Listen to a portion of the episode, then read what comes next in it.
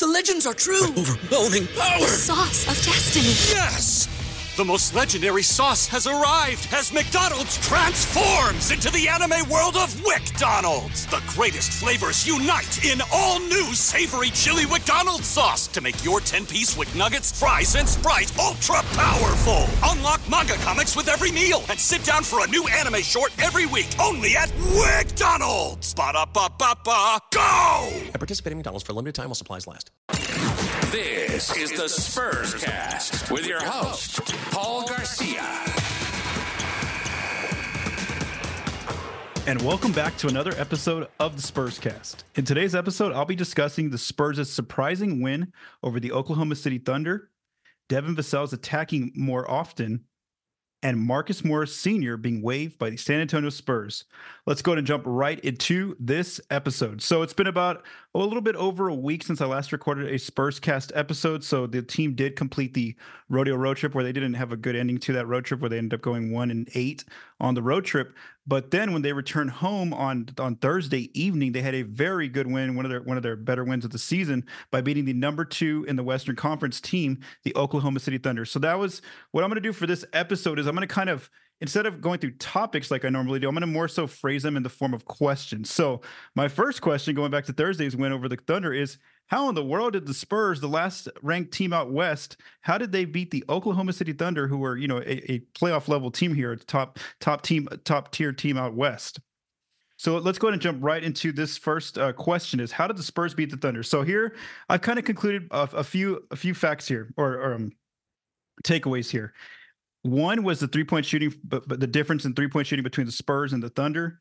Two was just some of the players on the court, Victor Wembanyama and also Devin Vassell for San Antonio, uh, uh, as well as a few other Spurs players. And then three was one of those. It was one of those rare games where the Spurs ex- actually executed down the stretch offensively, and then on the opposite, on the defensive end, they actually got themselves some stops. So let's go ahead and dive into this game and how the Spurs um, ended up uh, defeating the Oklahoma City Thunder on Thursday in San Antonio. So the Thunder were, were overwhelmingly favorites. They were favored by 11 points. If we go back to the first two meetings between these two teams, they really haven't been competitive. The Thunder have blown the Spurs out of the water in both games by I think over 30 points, uh, whether it was in San Antonio or OKC. So that was one factor was that the Thunder were heavy favorites. Plus they were coming in on a winning streak. The Spurs end up winning this game by 14 points, and it was close though down the stretch as we're going to talk about here. So let's first talk about the three point shooting. The Spurs outscored OKC by 30 points from the three point line, 57 to 27. The 57 points from San Antonio, which was 19 made threes, uh, matches their season high against an opponent. And also their 49% accuracy on threes was also a number that matches their season high, even when the Thunder, the Thunder left the Spurs players wide open, the Spurs still shot well on wide open threes. They made 42% of their wide open threes, and 49% of the Spurs' three point attempts were wide open. So we know that it was a little bit intentional of the Thunder to leave some Spurs players uh, open on wide open threes, but not all players. As we saw Victor Wembanyama, who had a really good night from the three point land, he's a lot of his threes were contested um Wemby, let's just talk about Wemby. So he does another another thing tonight on on, on this game, not tonight, but the, the, night before. He ends up with a new career high five made threes in this game, and he makes five of seven threes. And these are difficult threes. These are like step back, st- uh, not step back, but but pull up type threes. And the shot distance, when you go back and look at the shot distance on some of those threes, he was launching from 25 feet, 26 feet, 28 feet on one of his attempts, uh, 26 feet as well. So Wemby had a great night here, uh, going against the Thunder defense, and whether it was a spot up type of shot or a, a pull up three. Wemby is showing that his three point accuracy has continued to maintain um, uh, its level of consistency and, and, and, increasing that level as the months have gone on, especially since he moved to center. His three point his three point shots uh, accuracy and volume has gotten it a lot better as we've seen from him. So Wemby was a big part of that. Also, I would go back to a quote that that Chet Holmgren had out of, after the game, where he said, you know, some of the Spurs players who really weren't on the scouting report for OKC ended up having big nights from three. So two players that stick out to me in this in this regard are um, are Jeremy Sochan, who who made three of six threes in this game, and then also Tre Jones, who ended up making three of five threes. So, so the Spurs, you know, had a really good night on from the three point line as a team. And again, even some of those players who normally don't don't have a high volume of shooting threes or have a very low accuracy in threes, those players made threes, such as Jeremy Sochan and Tre Jones. On the opposite end, for the Thunder, they had a very bad shooting night from three. So they only scored 27 points from three, and they only shot 29% from three, which are both very low percentages and points for a Spurs opponent. Normally, sh- opponents shoot a lot better against San Antonio's defense. The Thunder also struggled on their wide open threes. They only made 26% of their wide open threes. So even when they were able to create shots for themselves uh, with 61% of their, their threes attempted wide open, they didn't shoot a good percentage there. They only shot 26%. Now, this could have just been a, a rough night for OKC because as we look at their overall data, they rank 16th in, in, attempts. So again, not really a high volume three point shooting team, but they are first in the league, uh, shooting almost 40% a night from three point range. So again, shooting 29% against San Antonio. This is one of those nights where the where the where the shot didn't go in for for OKC. Whereas on the opposite end for the Spurs, it was going in. That was one of the, my big my big questions was I knew the Spurs were holding their lead throughout the game. And I, I, did notice how like some of the players who don't normally make a lot of threes, they were continuing to shoot pretty well. And and that was my question: is like going into after halftime, where the Spurs get players that, that don't shoot threes well, were they going to kind of fall off a little bit here? And no, they they kind of maintained that consistency for the entire game, as you see here by the by by the fact that they shot 49% as a team. And then of course, uh, Wemby takes them to another level with his three point shooting, and same thing for um, Devin Vassell as well. And so now we just want to note a little bit about how, how much the three point shot does play a factor in, in a lot of the Spurs' wins this season and also their losses. So they are now eight and 20 when um, when winning or tying the three point line against their opponent. So again, eight and 20, eight of their what is it, 12 wins. So eight of their 12 wins have come because they've, they've or, or part of part of it is because they've won the three point line or they've tied their opponent three point shooting.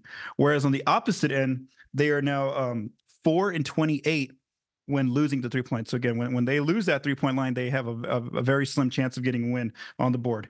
And so so after this, I do want to go to a quote that Pop had after a recent game on the rodeo road trip, just talking about three point shooting and how much of a factor it has to play, um, not only on the Spurs' offense and getting wins, but also on their on their defensive um, eff- um, their defensive potential on the other side. So here is one of his quotes recently, and I'll make sure I, I display this on the screen whenever if for those of you that watch this in video format he was asked basically about um, you know just the team ball movement, how they're how they're they rank usually well as, as one of the, the teams in in assist, and so he had this to say, Pop.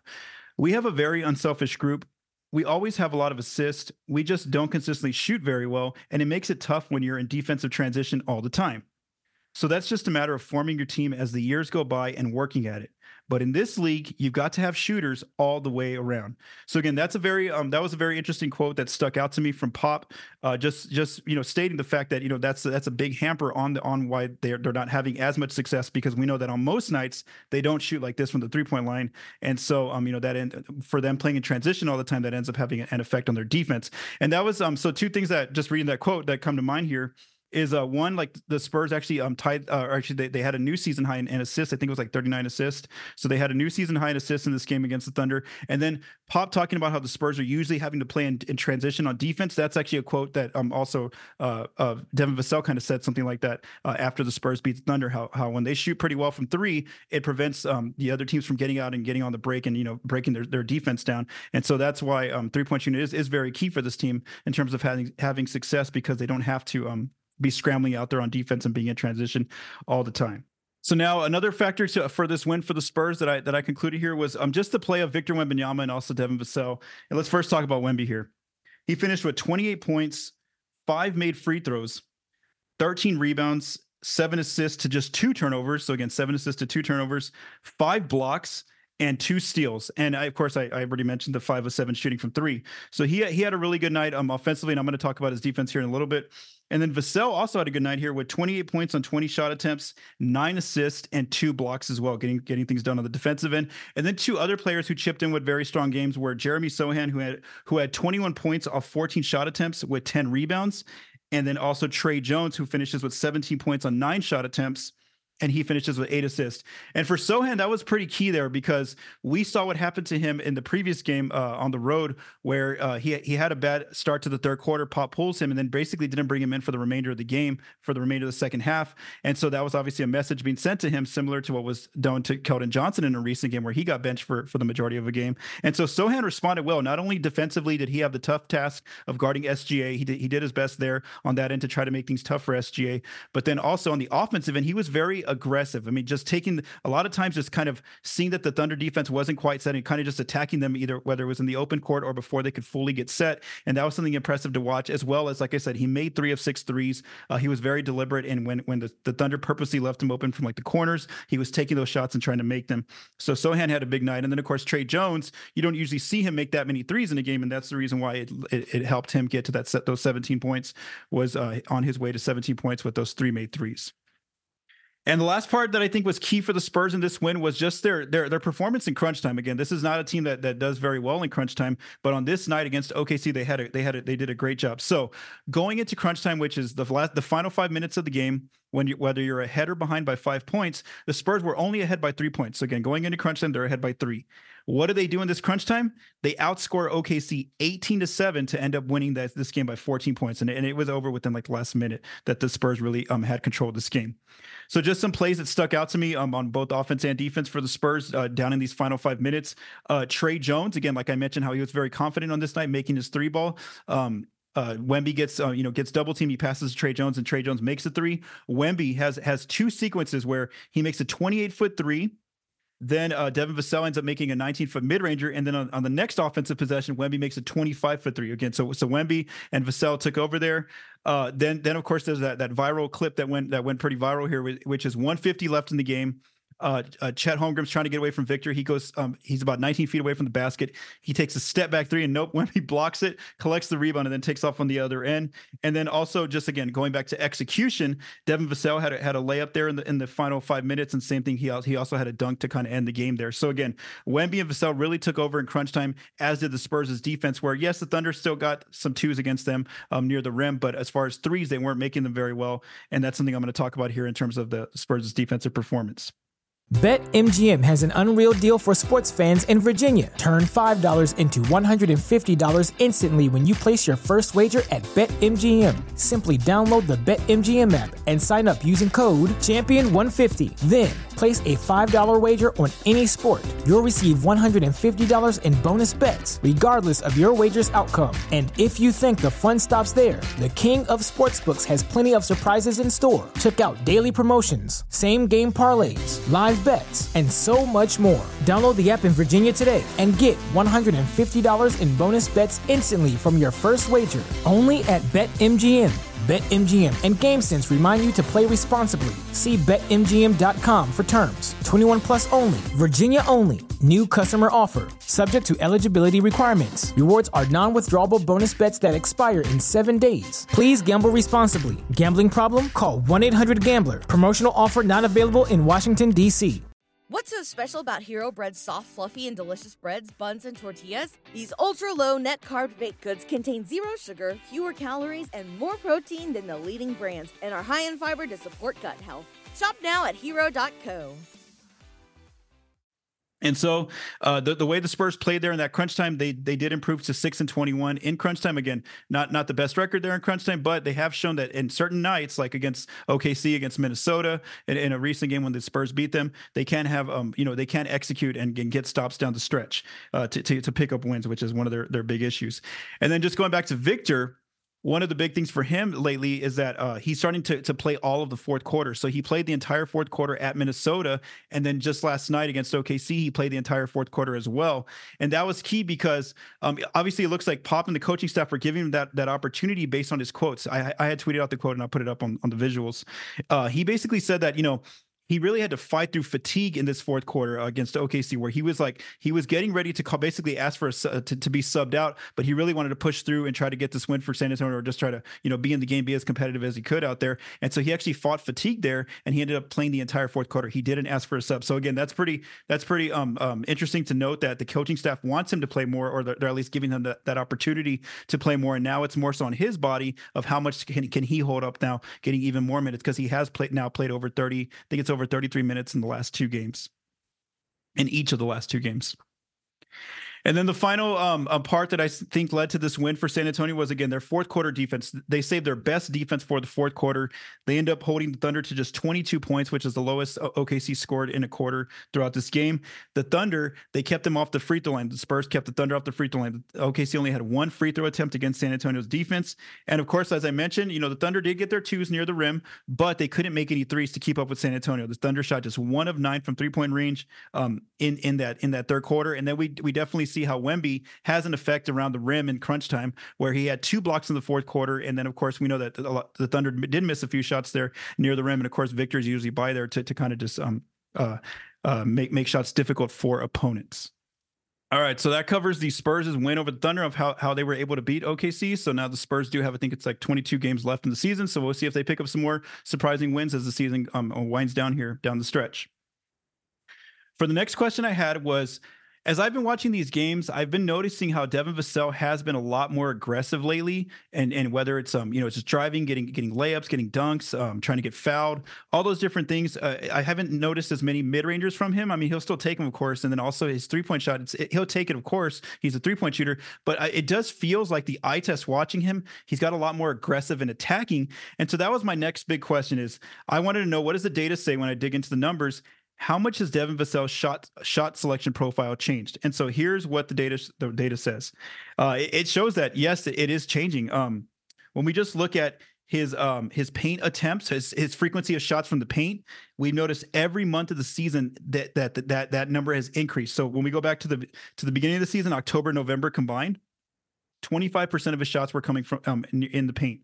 Fast forward to February, he's up to 42% of his shots in the paint. So again, we've seen slowly every month he's he's trying to get into the paint and attack either in those dunk layup range or those floater range shots. Uh, he's seen he's seen gradual progression each month of the season. So if he's taking more shots at the rim, where are his shots going away from? Because he has to lose some shots somewhere. And we do see that looking at the data that he's losing some mid range shots and also some three point shots, which again, mid range is, a, I know Devin's a great shooter, but even on his best nights, you know, the mid range is never going to be over a point per shot. So if you got to take from somewhere, that's probably the best place to take away from is, your, is the mid range shots. So we see that going back to October, November, Devin's taking 26% of his shots from mid range. Fast forward to February, and only 21% of his shots are coming from mid range. So again, he's taking about 5% of, of his shots away from from from himself from mid range. And then also his three point sh- um, um, percentage of shots has, has, decreased.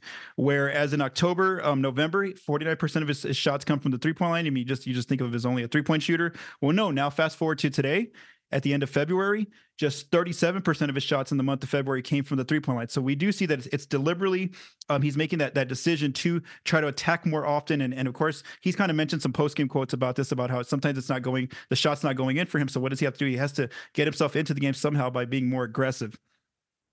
We also see some different stats that kind of paint this picture as well. Uh, when we look at free throw attempts, um, kind of still the same. He's he's about almost like three to four free throws a night. So that really hasn't changed too much. And I think that as he starts driving more and just gets more um, more experience in the league, refs will start to maybe give him a little bit more calls. I know he gets frustrated at times with the refs not calling um, fouls whenever he's, he's driving and attacking. But one one one stat that really paints this picture of how much he's been a little bit more aggressive is uh, his drive. So so the NBA has drives data, and here were his numbers. So back in, in October, November, he's only driving the ball about 4.6 times per game. Fast forward to January and February, January, 10.3 drives per game. February, 10.8 drives per game. So again, he's he's he's basically um you know more than doubled his his drives per game as each month of the season has gone on. And so um that's very key. That's the telling stat that that he's not just settling for jumpers now. He's actually trying to drive and attack the defense. And of course, it's not just about him putting up shots and trying to get fouled. It's also about do you are you able to create for your teammates? And yes, we do see this as well. That his his assists in October, November, he only had 2.8 assists per game. Fast forward to today in February, at the end of February, and he's now at 4.9 assists per game. So we have also seen his assist um, basically double um, as as the months have gone on. So so he's also um, you know finding his teammates as well with his aggression. So again, um, that's just something key that that the data I just wanted to see does the data match the eye test, and sure enough, it it, it sure does. And this also goes back to something that Pop said on the rodeo road trip. Um, I forget what game it was after. I want to say it was after the Sacramento game. It was one of those nights where Devin had like 32 points in a game, and so Pop was asked um, about Devin's performances lately, and here's what he said. Pop, he said. Uh, he said that basically Devin has gone to another level. Here was his quote. I think he's gotten to another level where he's got supreme confidence in his ability to make something happen offensively whether it's making a decision to drive it instead of shooting a three or how to involve his teammates. He's sort of taken over that role. So he's definitely gotten to another level. So again, this is his head coach Pop saying that he sees in his eyes from what he's seen from Devin that he's definitely taken another level this year. And again, again, from what I see here in the data, he's definitely doing that right now. Um, in, in these last two two months, basically, or even even going back to December, he started to, to started to um make this gradual increase in his shot selection. And so, yes, uh, so the question was, um, you know, has Devin's shot profile changed? Yes, it has in terms of um, his aggressiveness and, and attacking inside rather than just settling for jumpers. All right, and so now for our final question of this episode, um, it's a very basic question, which I don't actually have the answer to, but let's just explore some of the options for the Spurs. And it is, what are the Spurs going to do with their open roster spots? So on Thursday, before the Spurs played the Thunder, the team officially waived Marcus Morris Sr. We had been we had been waiting to see, you know, when would they waive him? Um, according to Shams Charania of the Athletic, the Spurs and Morris did agree to a buyout. Uh, I haven't seen yet what the what, how much he gave back um, in that deal to get waived by the Spurs. So Morris is officially waived, which means that the Spurs do have one vacant open roster spot that they can sign a player. Uh, they can add a player to the team. So the the easy answer that both Colin Reed and I talked about recently in a recent Spurscast episode is that we think that uh, Dominic Barlow is probably the most likely candidate to get that open roster spot. So he is, as we noted, uh, uh, as we have noted here, Dominic Barlow is currently on a two-way contract, which limits the amount of times the Spurs can have him on the active roster. Because if he's on the active roster for for 50 games or more, well, then the Spurs either have to sign him to a full contract or um, they have to waive him. So they've been very cautious now that Zach Collins is healthy of not giving Barlow as many um, games on the active roster. What was interesting was that with um, Zach Collins available against OKC and and Barlow um, there, the Spurs actually had Barlow on the active roster list, which which could show you that they're not too worried now about the 50 game mark because perhaps maybe they they are they do have that intention of converting his contract into a full roster spot. So that's one of the options is the Spurs can basically convert Barlow's contract from a two way into a full roster spot full roster spot, which would mean that there's no limitation limitation on the amount of um, games that Barlow can be on the active roster with San Antonio. So again, that's one. That's probably the, the most likely um, uh, scenario that will happen with that open open roster spot is um is Barlow um, getting getting that spot. Or the other scenario is just basically the Spurs could sign a player, um, or if a player gets waived, they could they could they could um, uh, claim that player off waivers uh, for that roster spot. So so I'm, I'm, not I'm not reporting this, but it was just um this is a player who who got a lot of in, in my mentions on Twitter. A lot of fans, Spurs fans, uh, want this player to return to the team. So also on Thursday morning, this, the uh, the Atlanta Hawks waived um, former Spurs guard Patty Mills, you know, who was a very um, who, who was a big part of the community in San Antonio, who was a fan favorite for his number of years with the 2014 title team. And so Patty ended up getting waived. And so sure enough, as soon as I tweeted that Barlow had got, I mean, not Barlow, um, Morris had got waived later in the day within a lot of Spurs fans, bring back Patty Mills, bring back um, Balla, um, um, you know, all that kind of stuff. So, so Spurs fans do want Patty Mills back. You know, if it's more so for a, a, a veteran, um, uh, you know, veteran presence in the locker room, a player who kind of knows the culture and the community and kind of be a good leader for the young players. I, I wouldn't be opposed to, to Patty returning to San Antonio again. He's, he'd provide that veteran leadership uh, for this young group. What I would be opposed to is more so him actually taking minutes from some of the younger players, a player like Blake Wesley, who's getting minutes right now, or, or Malaki Branham. So you, I don't think you want to see Patty um, come in and, and, take minutes from some of the young players who are still developing with these final 22 games. So again, that that's that's an option that I think Spurs fans want right now is, is for Patty Mills to return. And then of course, um, there's still some players out there who, who got waived around the trade deadline, and they still haven't been signed. Some young players, so we'll kind of see if um, maybe the Spurs have, have, any intentions of wanting to bring in some, uh, one of those players that are out there that that um, who, who who were waived uh, back in um back back at back in early February. So again, right now the Spurs do have one open roster spot. We'll kind of see what happens with uh with that roster spot, what what they what they intend to do with that open spot. Thanks for taking time to listen to this episode of the Spurs Cast. If you like what you heard, please subscribe, rate, and review on YouTube and your favorite podcast apps. This episode was written, recorded, and produced by Paul Garcia. From all of us at Project Spurs, stay safe and have a great day.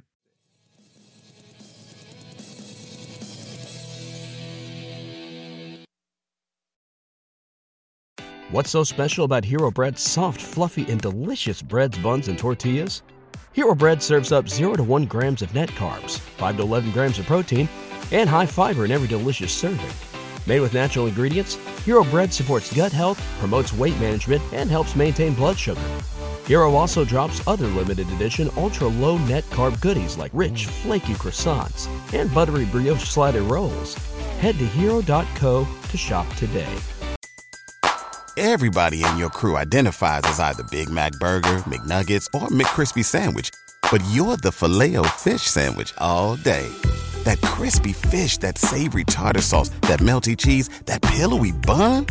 Yeah, you get it every time. And if you love the filet of fish, right now you can catch two of the classics you love for just $6. Limited time only. Price and participation may vary. Cannot be combined with any other offer. Single item at regular price. Ba da ba ba ba.